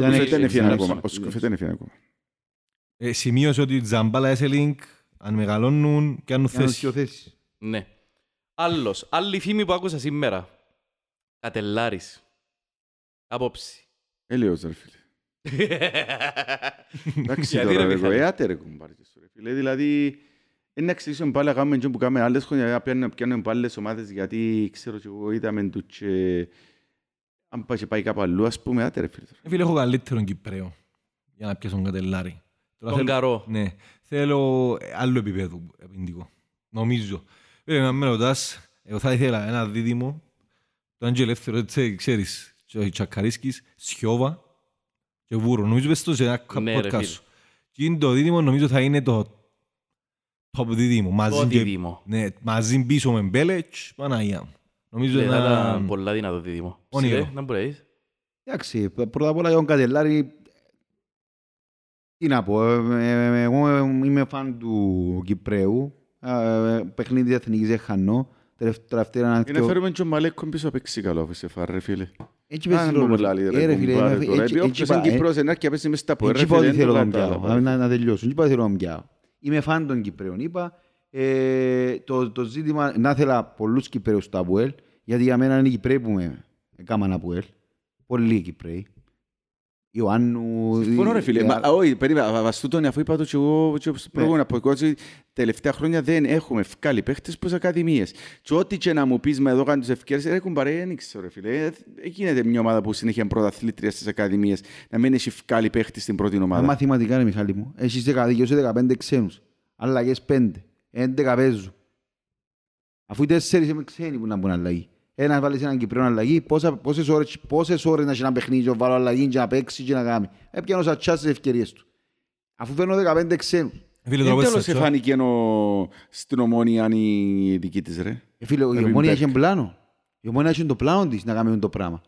Μπορεί να μας αναβολήσει και να μας αρέσει και να τα ακούμε, αλλά έκαμε το πλάνο του. Ήταν σωστό το πλάνο τους. Έβαλε τον Λοΐζου 16,5 χρονών με το παραλίμνη. Έσπασε τη μέση του ανθρώπου, γύρισε το μέσα στη γωνιά, το σούτ. Εμείς, ξεκινάει προετοιμασία. Ας πούμε, ήμασταν και άτυχοι, να το πω. Άτυχοι, φταίμε και εμείς, αλλά ήμασταν και άτυχοι. Πήραμε το Μιτσίν, εξαιρετικές, ο Σταύρος. Πολλά καλά παιχνίδια. Ο Γαβρίλ. Ναι, πολλά καλά παιχνίδια. Πάρα πολλά καλά παιχνίδια. Μην τελειώσει η σεζόν, τσακ. Εξηγιαστώ. Ο Μιτσής, ο Σατσιάς, πριν τελειώσει η ζωή, πήγε να κάνει ένα ψαλιδάκι, τσακ, 3 μήνες έξω. Μα, πρέπει να θωρήτσουν τα πράγματα. Παστούτο, για να τελειώσουμε τον Κατελάρη, και να πω και για το δίδυμο, ο Κατελάρης θα προτιμούσα να πιάσω ένα Μιτσί που την Ακαδημία μου και να πάρω και τον Κατελάρη. Ή να φέρω οποιοδήποτε άνθρωπο που είναι να παίξει σε άλλη ομάδα. Και εγώ συμφωνώ μαζί σου. Επειδή πες μου για τον Μαλέκκο, για αυτό που σου είπα.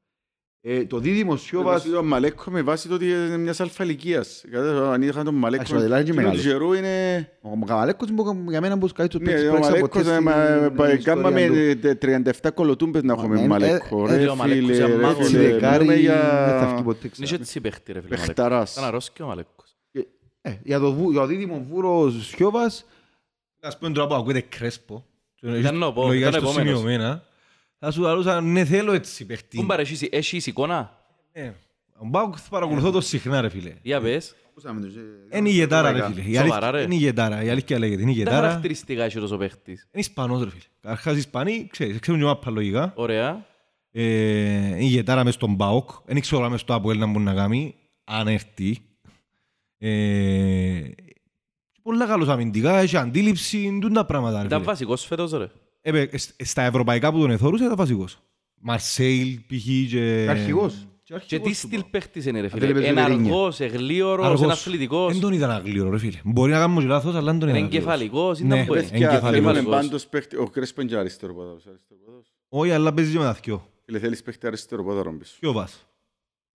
Σιώβα ρε φίλ. Μα έρχεται έτσι, παίχτης από ερ. Γιατί να με έρθει, παίζει μες στη Φορτούνα, στη Τάρτα, μπορεί η Ολλανδική. Και λίγιο συμβόλαιος του, γιατί να με έρθει. Το πιο σημαντικό, παιδιά, είναι και το...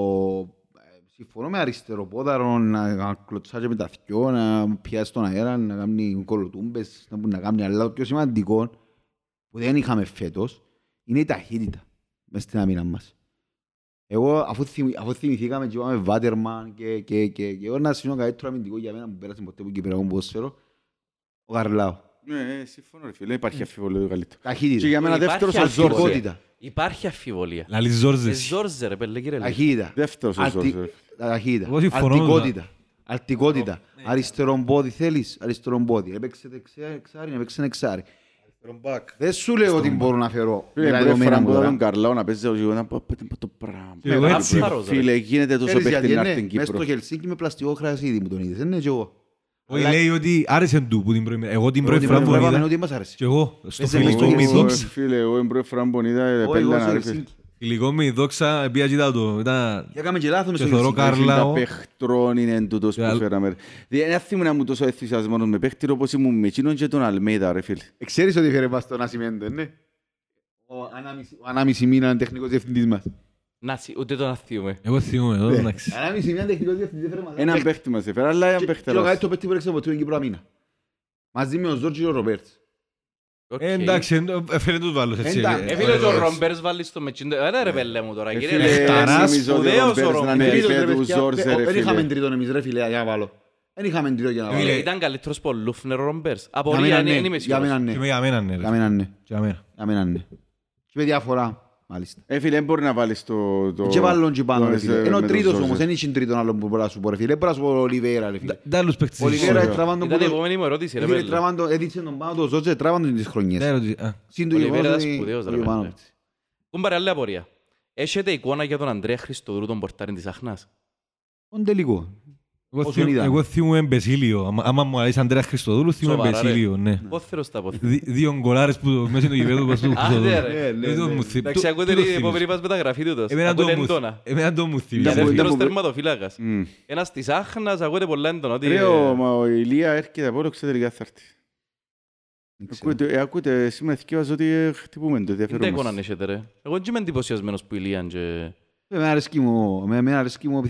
μας. Ο μικρός. Ο Σταύρος ο Γεωργίου ή ο άλλος ρε. Ο Κουτσακός. Ο Κουτσακός και ο Σταύρος Γεωργίου. Τον μπορώ να πω.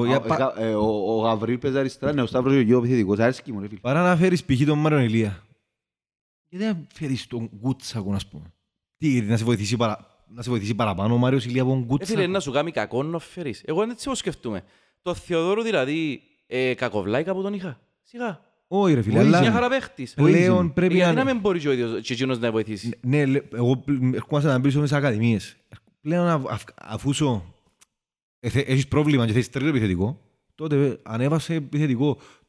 Ο Κουτσάκος πέρσι στα Αγίου...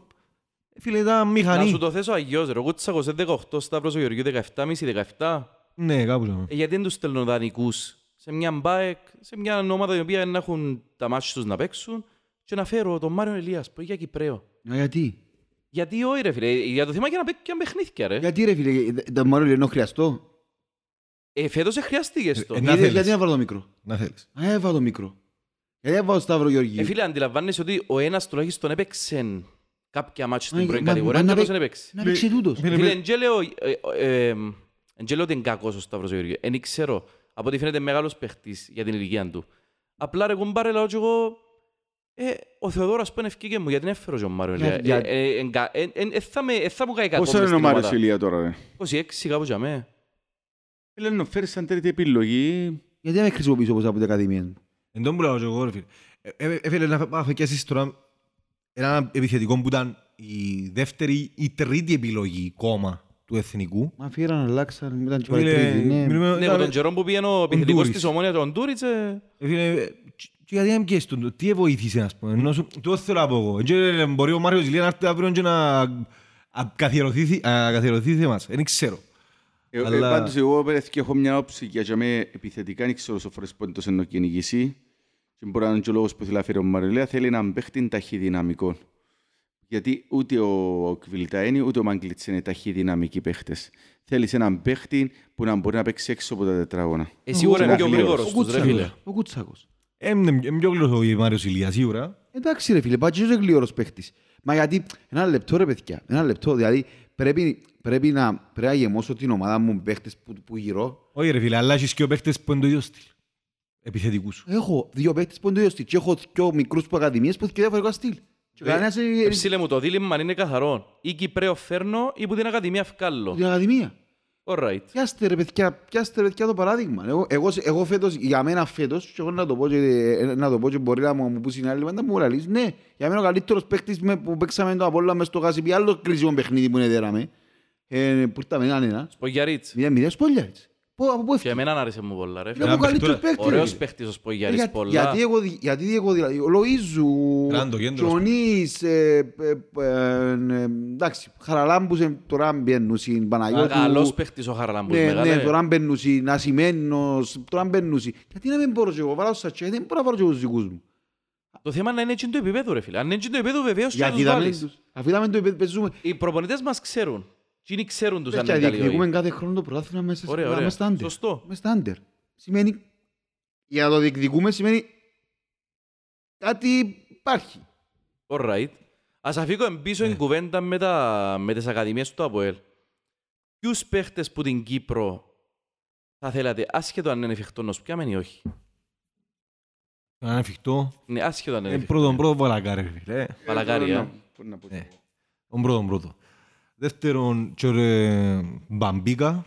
Μπαμπίκα. Λόγω του ότι πιάνει θέση ξένου. Ωραίος παίχτης. Και είναι και εξτρέμ που χρειαζόμαστε. Μπαμπίκα, Βαρακάρι. Πες μας άλλο ένα. Μπορεί το δεξιμπακ της Ανόρθωσης. Ναι ρε. Παπαρτσουμιάν. Ναι, ναι, ναι. Λαλό για τις θέσεις που χρειάζεται το Απόελ. Ο Λέδες σου κάνει δηλαδή ρε φίλε. Α, δεξιά ο Λέδες, το εξαράκι, ωραίος. Έλα ρε Μιχαλοβίτς, πέ μας. Τούτε ρε, κάλυψαμε κι εγώ. Εγώ είμαι αντίθετα με τούτους. Ο Βαλακάρη, οι υπόλοιποι θεωρώ ότι... Αγιώς ο κεντρικός αμυντικός της Πάφων. Ναι, ο Μπάγιτς. Ο Μπάγιτς που σ' αρέσκει παραπάνω. Φίλε, σπουδαίοι και θκυο. Είναι ωραίο δίδυμο, ωραίο δίδυμο. Και τους θκυο, τον Βαλακάρη, και να σου πω και τέταρτο, επειδή κανένας δεν το συνάφερε, έναν από τους τέσσερις πορτάριες. Να πω πούς κι εγώ, γιατί είναι πιο εφικτή, ο Βαν Άλβες ή ο Γιωβάνοβιτς. Γιατί ο Λόριαν 38, ο Φαπιάνο παίζει στην Ομόνοια, δεν θα έρθει ποτέ, να πω και πορτάρι. Επειδή μίλησε για Κύπρο. Ναι, ναι, ναι. Εγώ λόγω του Μπέλετς δεν θα πω πορτάρι, διότι πιστεύω πολλά πάνω του. Αλλά ρε φίλε, Κορέα της Ανόρθωσης, Κβίτα, εντάξει. Βαλακάρι, εντάξει, μεγάλος παίχτης. Και θα ήθελα και Ζάιρο λόγω των χαρακτηριστικών του. Διαφορετικά χαρακτηριστικά από τους που έχουμε μπροστά. Ωραίος παίχτης ο Ζάιρο για μένα. Γιατί δεν είμαι κανένας τον Ουάρτα. Τον Ουάρτα γιατί δεν είμαι κανένας. Όχι ρε φίλε, ο Ουάρτα μπορεί να μείνει τελικά ανόρθωση. Έτσι ακούγεται. Να παιδίσουν οι άνθρωποι. Μα είναι πρόβλημα φέτος. Τούτο είναι πρόβλημα. Για μένα είναι τεράστιο πρόβλημα. Υπάρχει φόβος για μένα. Και λέω το για απλά το ξεκινάει καρμιώδησα, 5-6 εκατομμύρια, 5-6 εκατομμύρια, ξεκινάει χλώρακα να κάνουν σπουδαία πράγματα, ξεκινάει η Ομόνοια που ό,τι φαίνεται προσπαθεί να κάνει μια ομάδα που να έχει τον Κορμόντιτ και με πολλά καλές επιλογές, ο Απόλλωνας είναι ο Απόλλωνας. Γιατί πια πρωτάθλημα και μπαίνει φαβορή, προφαβορή ο πρωταθλητής. Έτσι είναι. Ο δευτεραθλητής, η ΑΕΚ. Άσχεδον την ανήδειξη στη συνέχεια, φαβορεί είναι ο Απόλλωνας. Έτσι ξεκινά. Καλά ρε, απορία ρε. Γιατί όλοι έχουν φαβορεί Ομόνιαν και Απόλλωνα. Άντε Απόλλωναν καταλαβαίνω τον.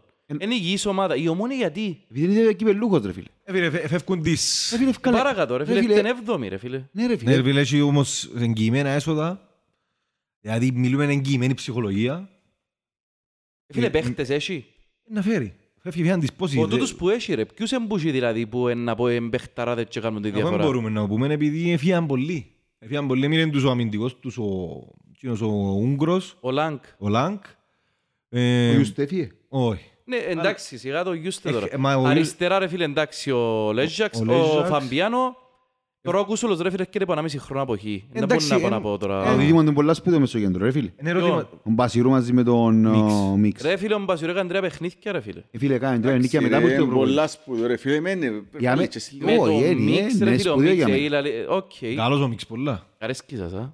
Καλός παίχτης.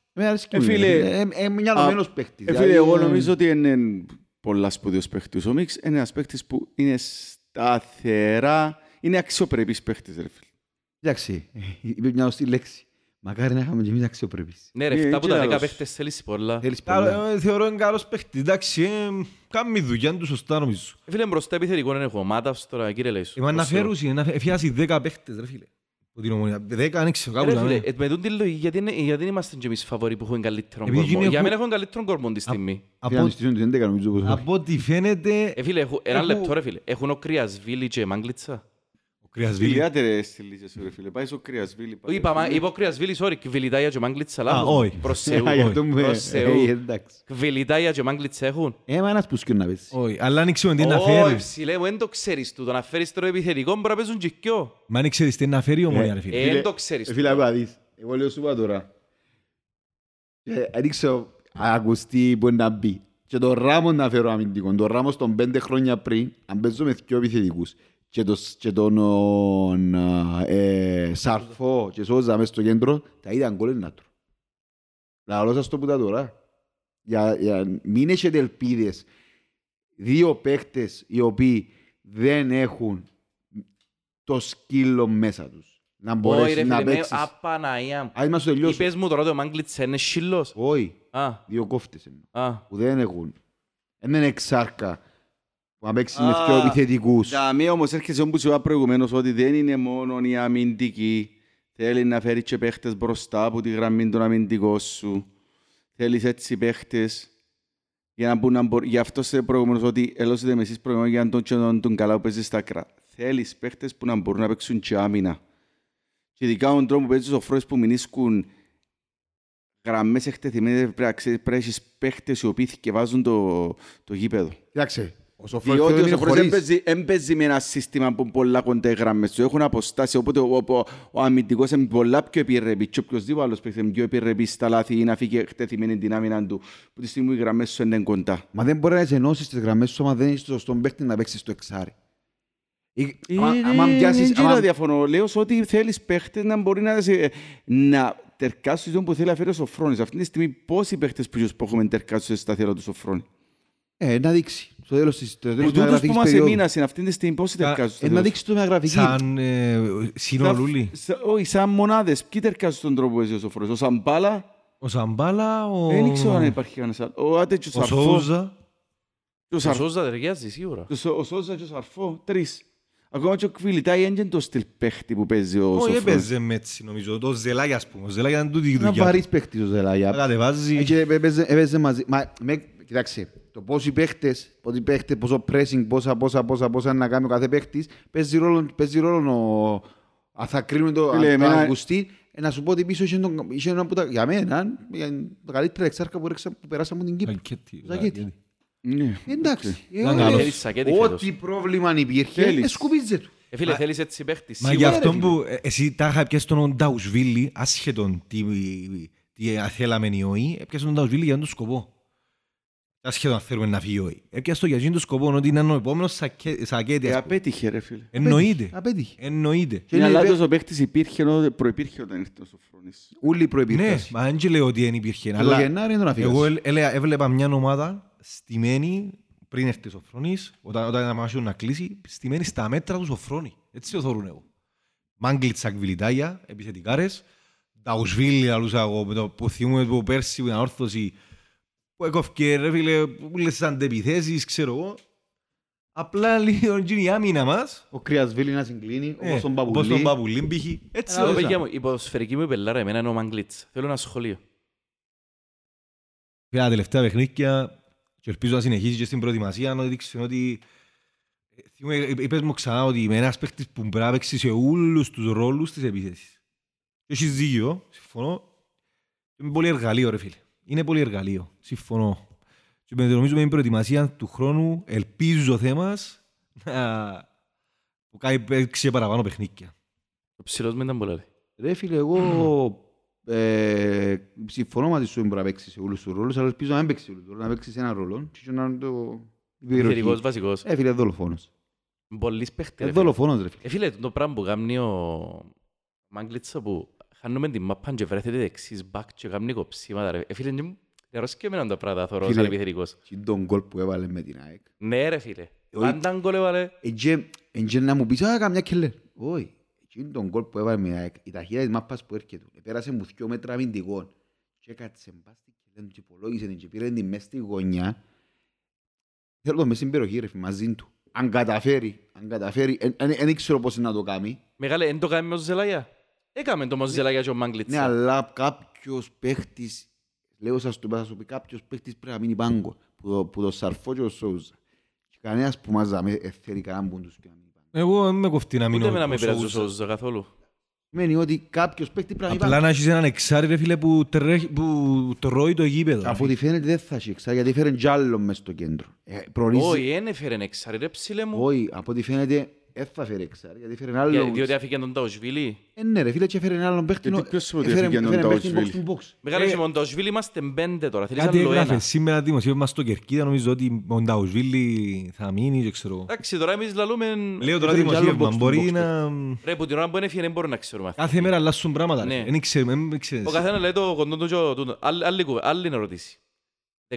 ξέρουμε. Να δείξει στους 17 μήνα πόσοι παίχτες να κλείσουν. Διότι μια ομάδα τώρα που γυρεύει 13 παίχτες, εγώ θεωρώ ότι αρκήσαν πάρα πολλά. 13 γυρεύει, ρε φίλε. Φίλε, έφυγαν 8.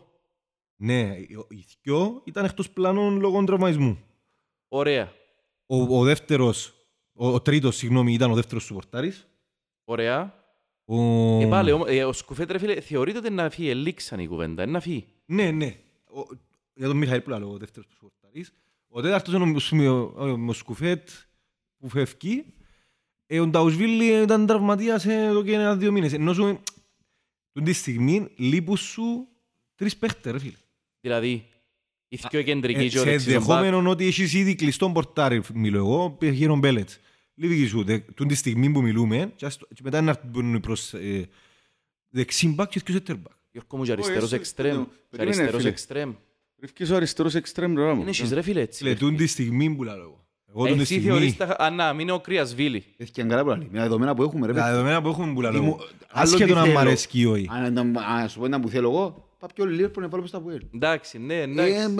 Φίλε, το Απόελ θέλει 6-7 παίχτες, εννοείται 8, μπορεί να σου πω και 8 παίχτες, δεν ξέρω. Ρε πάει για δεκάδα, ναι, έτσι ως παίκοβε. Αλλά τη στιγμή 3 παίχτες σου ληφκούνται. Τα πράγματα να έρθουν σιγά. Φίλε, εγώ το 13 είπα το νόμενο ότι είναι να φύγουν αρκετοί πως είναι τους 5. Μα αν βρεθεί η λύση, φίλε, πας στο καλό ρε φίλε. Σίγουρα. Είναι το Αγγέλα άλλο ότι θέλω να μείνουν. Πάμε και λίγο, πας στην επικαιρότητα, ήταν που έγινε τελευταίων καιρών. Ναι. Ανόρθωση. Εντάξει, αν και δεν σχολιάζουμε ιδιαίτερα για άλλες ομάδες, αλλά έκαναμε ενδιαφέρον. Φέραν τον Λάρκο. Ναι, έφυγε ο Ξαλούλον το επιτελείο του και σπάγια. Εντάξει. Και μετά έφυγαν και Κεσπάγια. Θέλω ένα σχόλιο.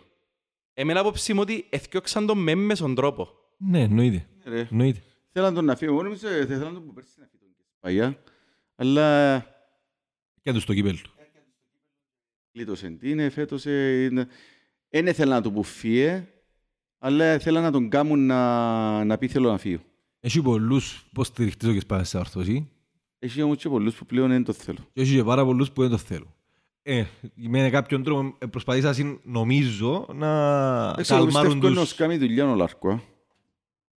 Εγώ έτσι πιστεύω. Ο άνθρωπος μέσα στη μάπα. Κοιτάξτε, η άποψη μου εμένα για τον Κεσπάγια, τα τελευταία 3 χρόνια, θα πω για την προηγούμενη χρονιά του που ήταν εξαιρετική, πρώτη ομάδα μου πήγε στο Champions League. Η άποψη μου για τον Κεσπάγια είναι ότι φάρηκε ένα τείχος. Σε πολλά σημεία. Φάνηκε άτυχος, ναι. Το πέναρτι είναι του Άρτα, ας πούμε. Όχι, στα 3 χρόνια. Φάνηκε άτυχος. Δηλαδή, πάει μαζί με την Ομόνοια, προχωρά κορονοϊός. Μαζί. Δεν μπορεί να προβλέψεις ποιος από το πράθλημα. Μαζί. Η δεύτερη του χρονιά, εντοφκήκαν κάτι κινήσεις που έκαμε, τερμάτισε λίγο πιο χαμηλά που έπρεπε να τερματίσει, έπιαν το κύπελλο. Έβαλαν την ομάδα Conference. Μετά από χρόνια, δύο φορές Ευρώπη η Ανόρθωση, δύο φορές... Η Ισπανία διεκδίκησε πρωτάθλημα με την Ομόνοια, με Βασιλακάκη, αρτήματαν, άιστον τώρα τον αρτήματαν που εμπαίχτης, αρτήματαν που φύγουν που τα Απόελ που είχε να παίξει ένα χρόνο. Πιο τρία χρόνια ακόμα. Τρία χρόνια, Μεσέλιν να μπολαλούν, Σίντερφελ, Βρίκορτς. Βουρκότς να μπολαλούν. Εγώ θεωρώ ότι η Ισπανία είναι εξελικτική σαν προπονήτης. Δηλαδή, έχει καμιά αρφάς δυνατότητα, ας πούμε, το 7 που τα 10 έμεινες στο 7. Εν είδα κάτι διαφορετικό που τον και σπάει, ας πούμε. Να σε ρωτήσω κάτι, η Ανόρθωση έκαμε step-up που την πέρα μου ήρθε. Έκαμε ρε φίλε, αλλά συγγνώμη, θα το κάμνε με τα λεφτά που πέσανε anyways. Πώς θα πέσανε ρε φίλε, 3-4 εκατομμύρια κάμνε προηγούμενο, 5. Φίλε, αν έχω έναν προπονητή του 5 και πώς έναν προπονητή του 7, ναι, να κάνω step-up. Αλλά ο προπονητής του 7 πρέπει την επόμενη χρονιά είναι 7,5, πρέπει να γίνει 8 για να πάει στο κάτι παρά. Δηλαδή, θεωρώ ότι η Ανόρθωση έφτανε ο τσέπου μπορούσε να την πάρει οι δυνατότητες του και σπάει. Εγώ πιστεύω ότι δεν του βγήκαν σε κάποιες κινήσεις που κάνουμε στο τέλος. Όχι, φέτος πιστεύω ότι η Ανόρθωση, αν έκαμε μια-δυο καλές επιλογές, πας στην άμυνα, μιλώ εγώ, μπορεί να ήταν και προαθήτρια. Έπαιχε και έρχεται ο Γενάρης πάλι, το που σας λαλώ. Πολλά σημαντικό ο Γενάρης. Έφερε τρεις παίχτες και δεν βοήθησε κανένας. Είχε Λάζαρον Ουάρτας. Κανένας, ούτε ένας. Λέω, θα ήθελα Λάζαρον μες τα βέλα. Πάντως, πολλές τις ομάδες που παίζα στις πρόσεξα, να σου πω ότι εμένα η ομάδα που μου άρεσε και παραπάνω να τη θεωρώ να παίζει, πάντα ήταν η Πάφος, ρε φίλε. Και εμένα, ρε. Φίλε, εμένα άρεσε και μου η ΑΕΚ. Του καταλά όμως. Και ο Άρης άρεσε μου κάποια παιχνίδια. Ο Άρης ήταν ωραίος εναντίον μας. Ας και μου τα πω ρε φίλε, παίζε το πιο ωραίο ποδόσφαιρο. Παίζε πολύ μαπα ρε φίλε τα πω φέτος. Ούλην τη χρονιά αλούσα. Εντάξει, είχαμε τσιλιάν τον τελευταίο καιρό. Ούλην τη χρονιά αλούσα. Το πιο ωραίο ποδόσφαιρο παίζε ο Διάη Κλάρνακας και δεύτερον τα Αποέλ. Έκαμε την τσιλιάν ενός και ο μήνες Διάεκ και είπα, οκ, μπορεί να παίζει και το Αποέλ. Μετά κάνουμε το Αποέλ και να λέω ότι είναι Ιάεκ. Άρα είναι Ιάεκ. Να σας πω κάτι, ένα comment πάνω στο πιτές είναι αφαιράμε τον Άρη. Να σας πω κάτι πάνω στον Άρη. Για μένα ο Άρης είναι η πιο αθλητική ομάδα του προαθλήματος. Πιο αθλητική ομάδα του προαθλήματος. Είναι εκεί γιατί είναι η πιο αθλητική ομάδα του προαθλήματος και είχε έναν από τους καλύτερους επιθετικούς του προαθλήματος. Γι' αυτόν ο Άρης είναι εκεί. Μιλούμε για μεγάλο επιθετικό. Ψήλε μου, ας σου θυμίσω ότι πήγαμε και μέσα ήμουν σε γεντόμα και πήγα. Με τον Άρη και γιώσαμε του, ρε φίλ. Πώς γιώνουν τα σίδερα, έπαιξες τους μάππαν, ειδικά στο πρώτο ημίχρονο δεν τους άφηκες να κάνουν τίποτε, κερδούσες κάθε 50-50 διακδίκηση με τον Άρη. Εγώ πιστεύω εμείς ήμασταν η πιο αθλητική ομάδα. Εμένα έτσι μου φάνηκε. Το παιχνίδι με τον Άρη είναι το παιχνίδι ακριβώς του έμου Απόλλωνα. Απλώς, στην πρώτη φάση του Άρη δεν έδεχτηκες γκολ. Ναι. Ωραίος. Μια απορία τελευταία μόνο. Ένα σχόλιο για τον Μπρούνο, αν τον είδε, διότι παίξε με τη Σερίφ, που είναι η Ομόνοια. Θυμούμε το στον Λίος με τον Άρη Θεσσαλονίκης. Καλός παίχτης. Καλός παίχτης, Καλή μεταγραφή. Νομίζω είναι καλή μεταγραφή. Πού παίζεις, ρε φίλε, τούτος. Τα θέση, αριστερό εξτρεμοδεκάρι. Δεξιοποδαρός. Ναι. Alright. Φίλε, εγώ δεν έχω άποψη. Απλά θέλω να πω κάτι έτσι, πριν κλείσουμε για όλες τις μεταγραφές και για όλα τα.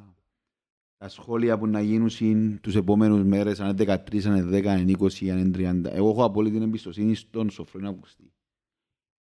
Φέτος είναι τον κρίνω, φέτος είναι οι μεταγραφές του, φέτος είναι οι παίχτες του, φέτος είναι να δείξει την αξία του σαν προπονητής. Γιατί ένας προπονητής πρέπει να έχει όλο το πακέτο. Στο τέλος της ημέρας, αν θα παίξει με 2 ή με 3 ή με 4 πίσω ή με όπως να παίξει, να δείξει ένας Σοφρώνης που να αποφασίσει. Γι' αυτό εγώ. Κάμνω μια υπομονή. Και με ένα πράγμα που μου αρέσει και στο Σοφρώνη, είναι το πάθος που βγάλει. Είναι πάνω από άρρωστος Απολλωνίστας. Ωραίος, ναι. Κάτι εγώ περιμένω πως ο Σοφρώνης να μπορεί να μου δείξει. Ρε ψηλε μου, εγώ προβληματίστηκα διότι έφυγαν όλων των τεχνικών επιτελείων εκτός που είναι προπονητών τερματοφυλάκων. Είναι έφυγε ρε φίλε. Είναι έφυγε ρε φίλε. Αφού είσαι να τόπος ότι φεύγουν όλοι εκτός πως γίνω ρε. Ακούνται ρε φίλε, αλλά και πιστεύω. Ας πούμε εγώ άκουα, χτες έφυγε ο Τορναρίτης και να λέει το Σαρφός. Ναι. Ρε φίλε εντάξει τώρα, και ο καθένας ότι θέλει να λέει. Λες να με φύγουν. Ναι. Εγώ δεν ξέρω, δεν έχω ιδέα. Μπορεί να πρέπει να ανακοινωθούν. Αλλά δεν ξέρω. Όπως και να φίλε, για η κίνηση σε Αργίδη, μιας και φέρεις το τούτο, η κίνηση σε Αργίδη για μένα είναι πάρα πολλά καλή κίνηση. Πολλά καλή κίνηση, ναι. Πάρα πολλά καλή κίνηση. Ήταν ο προπονητής της ΠΑΕΚ φέτος, ναι. Ναι, και ο άνθρωπος έπαιζε άμυνα όπως έπρεπε να παίζει και εγώ είναι τον που θα θέλω ένα δίπλα του που να ξέρει να παίζει πολλά καλή άμυνα. Οπότε χειρουργική έβαση μέσα στο προπονητικό team στοχευμένον για ο λόγος που τον έφεραμε και τον άνθρωπο. Το θέμα είναι πρέπει να τα βρουν και να συνεργαστούν. Τούτο είναι το θέμα. Φαντάζομαι ρε φίλε ότι έπιασε την άποψη τους Σοφρώνη πριν το φέρω. Εντάξει. Μακάρι, ελπίζω. Παιδιά, την άμπου πιστεύω ότι άμπου πατούν το γρασίδι και μυρίζει το γρασίδι και είναι την ώρα, έπιαν την άποψή του. Να έρθει να του πει τι να κάνω, τι να κάνεις, να κάνουμε, τι να κάνουμε. Εξαρτάται από χαρακτήρα του κάθε προπονητή. Ναι, μπορεί να γίνει να πας στην πίεση. Να πας στην πίεση να φανεί. Αλλά σαν επιλογή είναι καλή. Anyway, το λέω κοπέλια. Χαρήκαμε πάρα πολλά που ήρθατε, ευχαριστούμε. Εμείς ευχαριστούμε. Και ελπίζω έτσι να σας βλέπουμε. Λοιπόν, αυτά. Άντε, καλή νύχτα, παιδιά.